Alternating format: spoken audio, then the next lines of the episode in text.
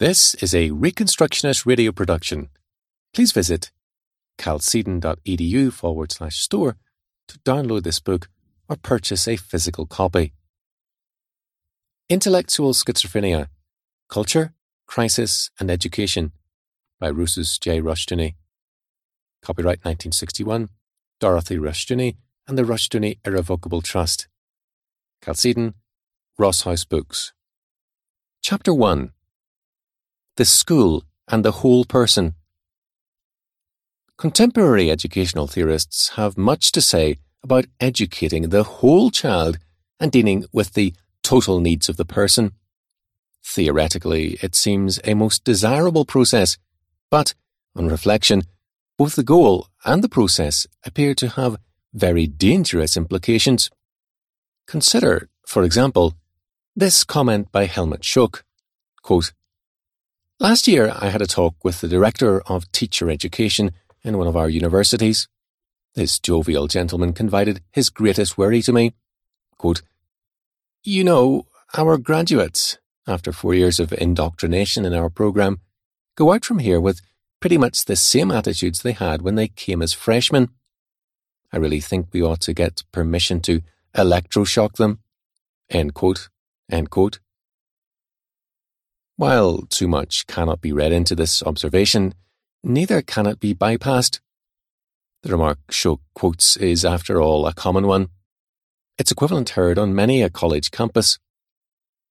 Whether stated facetiously or with an irritable weariness, it does betray a concept of education which is rarely recognized as basic to the modern mind. To understand modern educational theory, it is important to recognize the impact of John Locke. Locke's influence was twofold, both as an educational theorist and as the founder of modern psychology, through which he has had a continuing influence. It was important to Locke, as a zealous champion of the Enlightenment and a forerunner of empiricism, to eliminate the effect of the past and wipe out any concept of the mind that would leave innate ideas or any stock of ideas to the individual. Accordingly, he gave to the Enlightenment its ideal weapon against God and the past, the concept of the mind as a blank piece of white paper. Although not entirely new, the idea received its influential formulation from Locke. The mind begins life without any burden from the past. It is like a white paper without any markings. All its ideas are empirically aroused.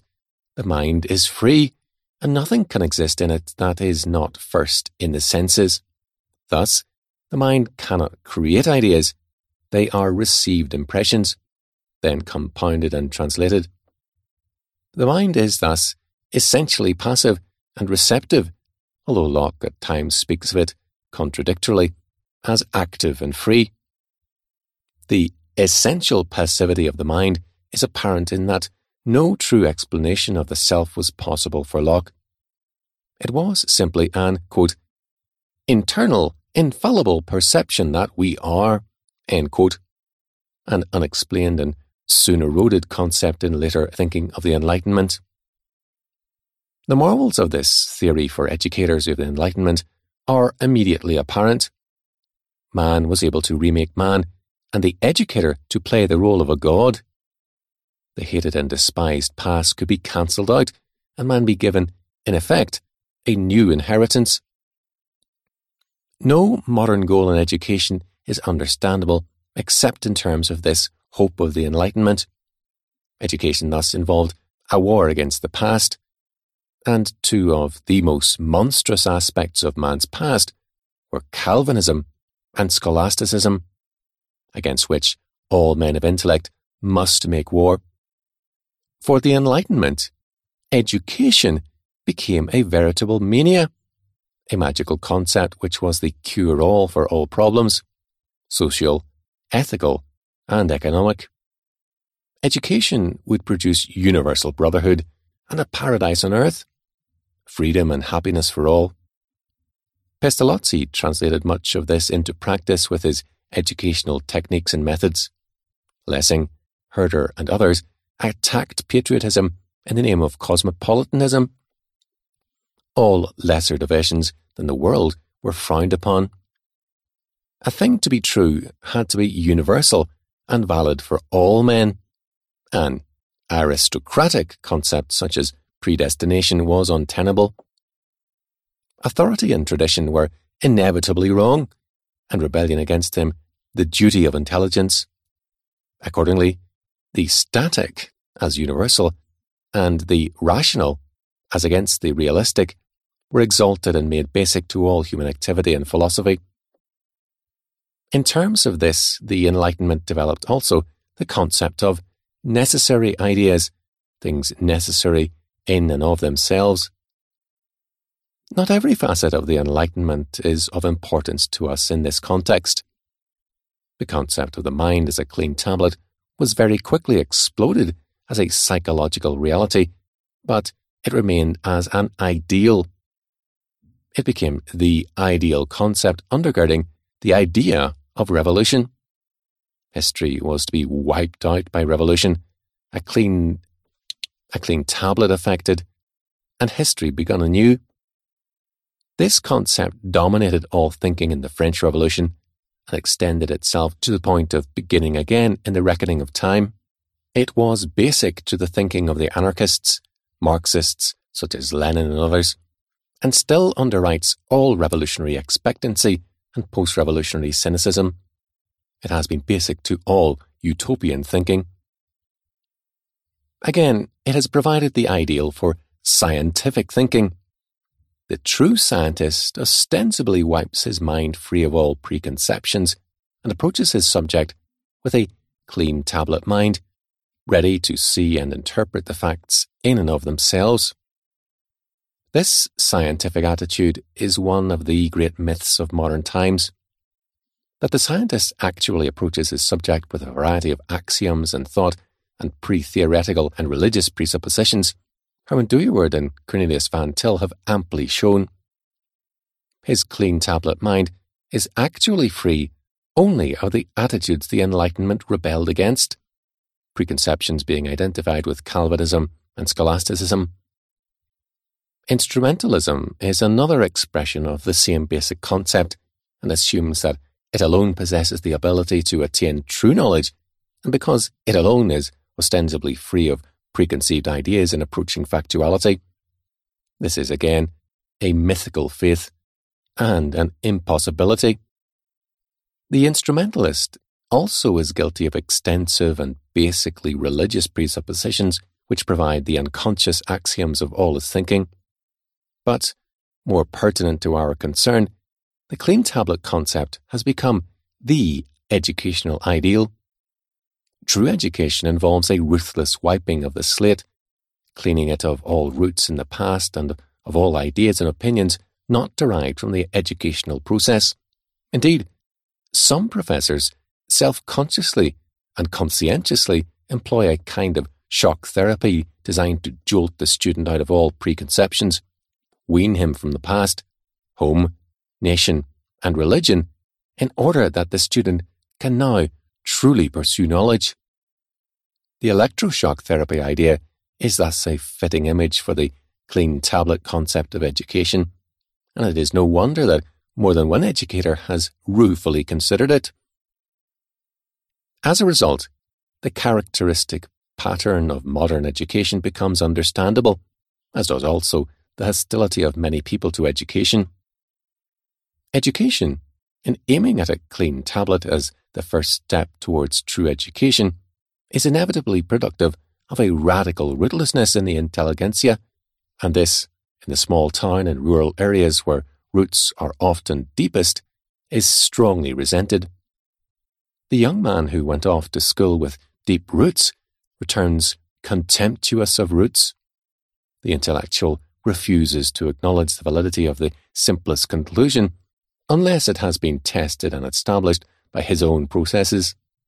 Accordingly, as long as there is any cultural vitality, there will be a strong resentment against such education. Only when such education has completely eroded all the cultural watersheds will the resentment disappear, only to give way to the deluge. Indeed, the resistance of many students to contemporary education is sometimes an indication of mental and cultural health. Such education is an unceasing war of attrition on all cultures and brooks no terms, demanding unconditional surrender for purposes of annihilation. It has implicit in it a tremendous pride. We are the people. Wisdom was born with us, and, if we are not careful, may die with us. Accordingly, while compelled by its own research to grant that the home and the community are essential to the mental health of the whole man, the home, community, and church are reduced to a non cultural level in every intellectual way possible, being limited to a basically emotional influence and none other.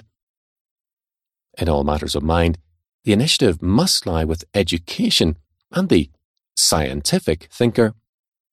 Such an approach is destructive, however, of every cultural agency, including the home.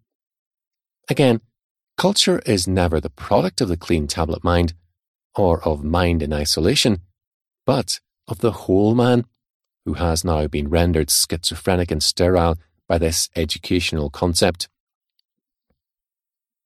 The erosion of the cultural agencies was furthered by the concept of evolution.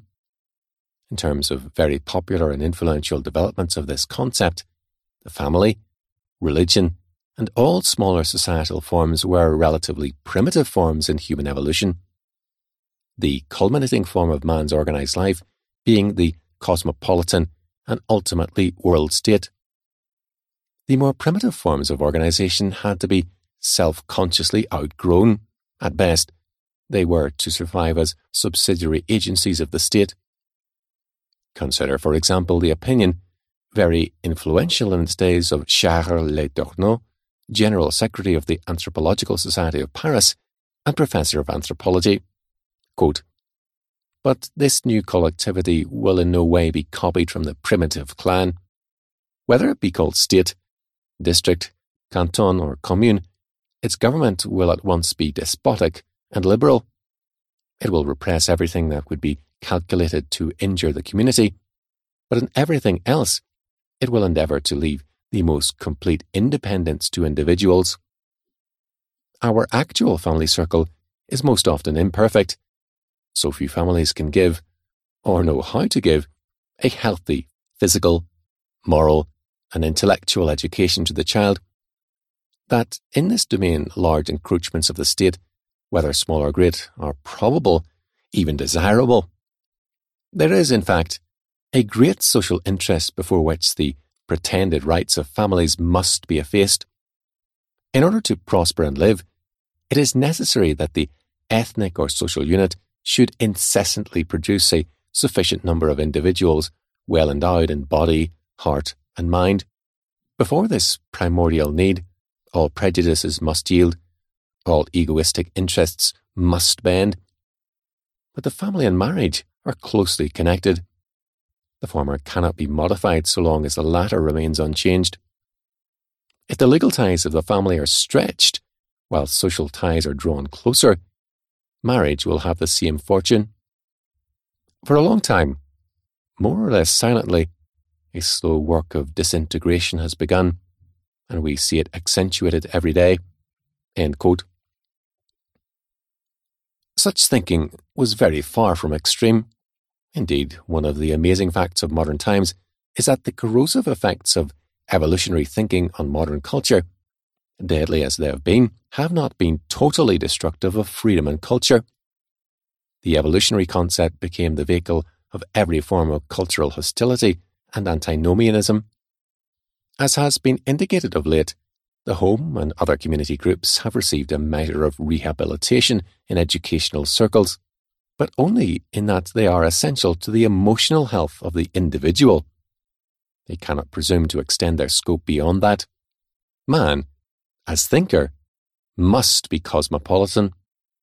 His true home must be the one world, and his family, humanity. Lesser loyalties are unhealthy and sickly loyalties if they are not outgrown. Another important aspect of this clean tablet concept of education is that it is destructive of the very idea of education, in that it is reduced to conditioning. The mind is regarded as essentially passive and hence best educated in terms of conditioning. Pavlov's experiment with the conditioning of dogs has not been fully accepted by contemporary educators.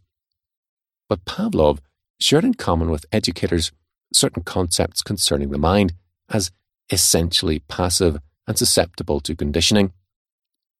The word educate, derived from the Latin e, out, duco, lead, means to bring out abilities and talents in the person and thus develop him in terms of himself.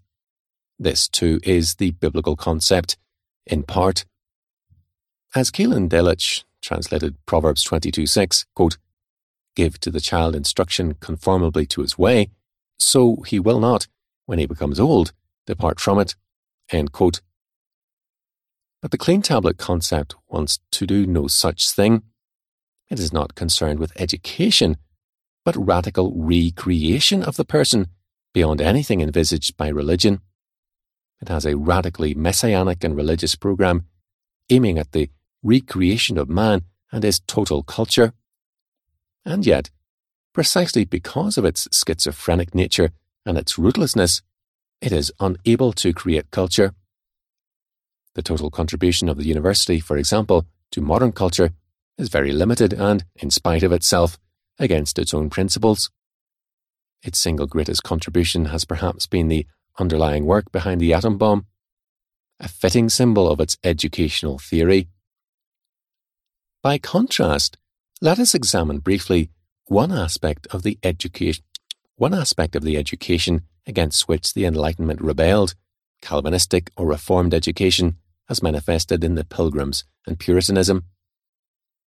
Contemporaneously with the Enlightenment, the Puritans were not past bound in that they did not look back to any past state, but sought rather to create a new order. They were, however, past bound from the viewpoint of the Enlightenment in that they held to the infallible word, the once for all and full revelation of the Bible. They looked to the future, but refused to be chained to it. Thus, the communism of the Pilgrims was quickly dropped when it failed. But, most important of all for our concern, education was a major interest, but on radically different presuppositions. New light was yet to break forth from the infallible word.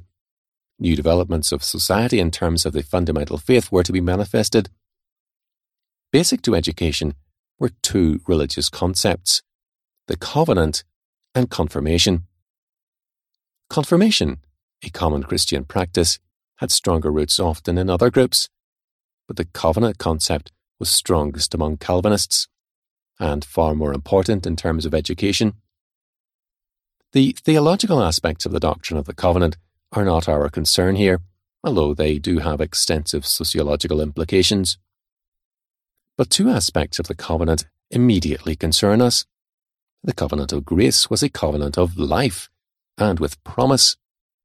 Man's very hope in terms of fulfillment and enjoyment, in terms of participation in the richness of life and community, was in terms of the covenant. Was in terms of the covenant. Education was thus inevitably a covenantal act, an incorporation of the person into the life of a rich and vital body, an indoctrination into its past, and a participation in its present and future life and power. The covenant, however, was not static. It was a covenant with promise, both for this life and the life to come. In terms of this life, for example, it looked to the beating of swords into plowshares, the earth filled with, quote, the knowledge of the Lord as the waters cover the sea, end quote, Isaiah 11.9, and the time when life expectancy will be such that, quote, the child shall die an hundred years old, but the sinner being an hundred years old shall be accursed, and they shall build houses and inhabit them. They shall not labour in vain, nor bring forth for trouble, for they are the seed of the blessed of the Lord, and their offspring with them. End quote. Isaiah 65, 20 to 21, 23. This was believed to be the promise of an absolute God who cannot lie. It was taught, for example, in the last century at Princeton by the great Joseph Addison Alexander. Covenant theology was a doctrine of salvation, a plan of conduct, and a philosophy of history, as well as the foundation of education.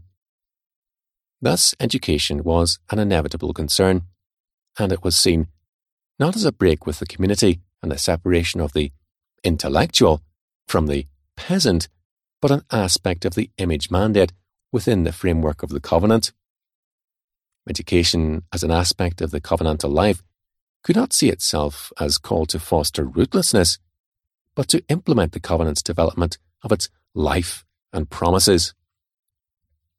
It did not function to sever home ties, for example, but to confirm them, in that it worked to develop more fully man's knowledge, righteousness, holiness, and dominion in terms of every aspect of life.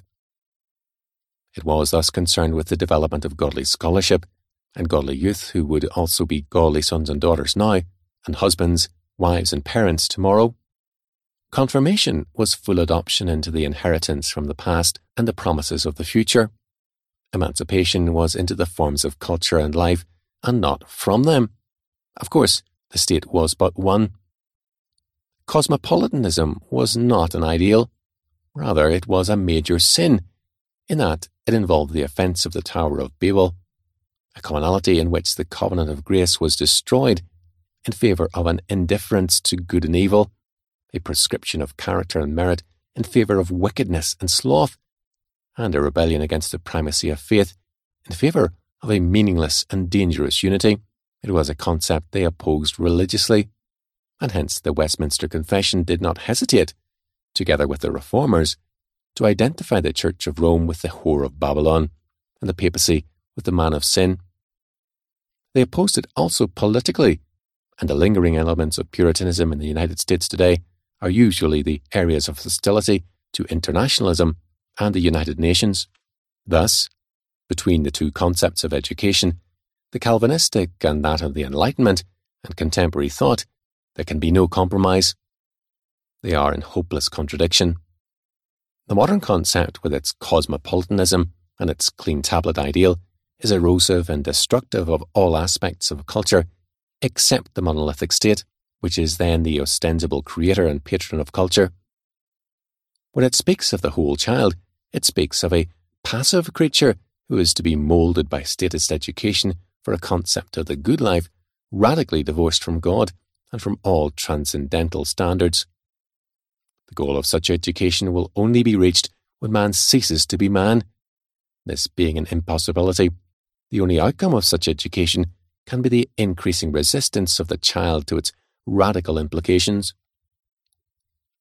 Modern education is thus statist education, and the state is made the all embracing institution of which all other institutions are but facets.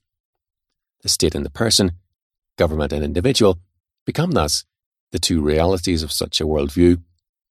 Both demand freedom and power for themselves. The state recognizes no law beyond itself, and the individual insists on his own autonomy and ultimacy. But the child of the state, being a man without faith, has no vital principle of resistance, and thus, even in his rebellion, is statist.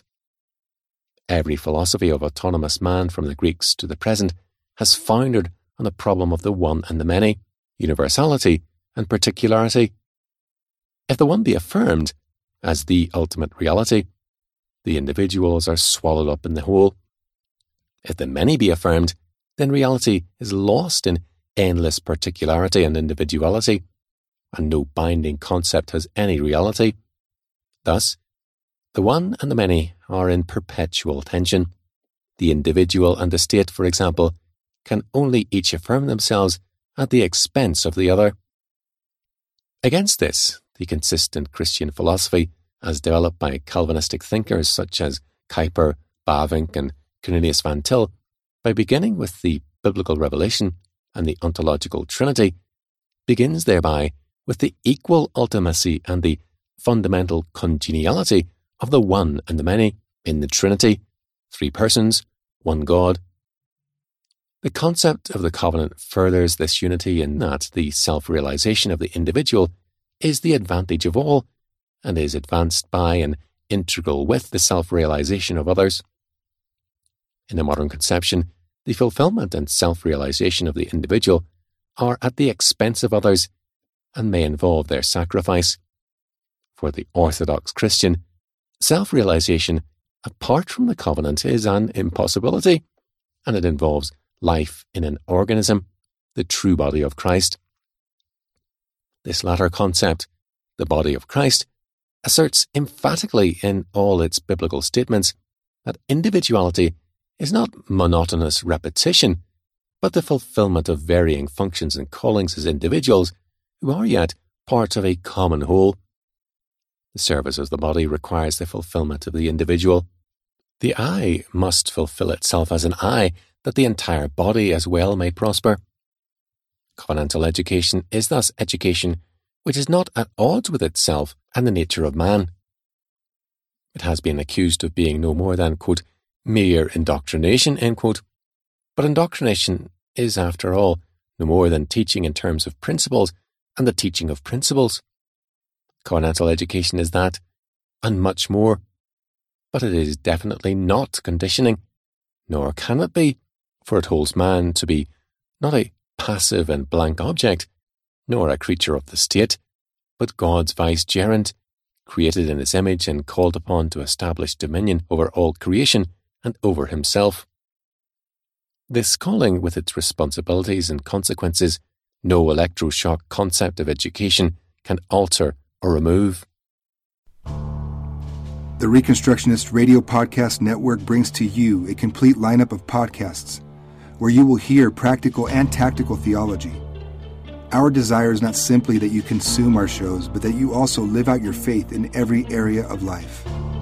We can talk all day long about these things, but if we fail to put them into practice, then we fail as ambassadors of Jesus Christ our King. Subscribe now to your favorite Reconstructionist Radio Podcast Network shows, or you can subscribe to the Reconstructionist Radio Master Feed, where all of the content we produce, including the audiobooks and audio articles, will pop up as soon as they are available.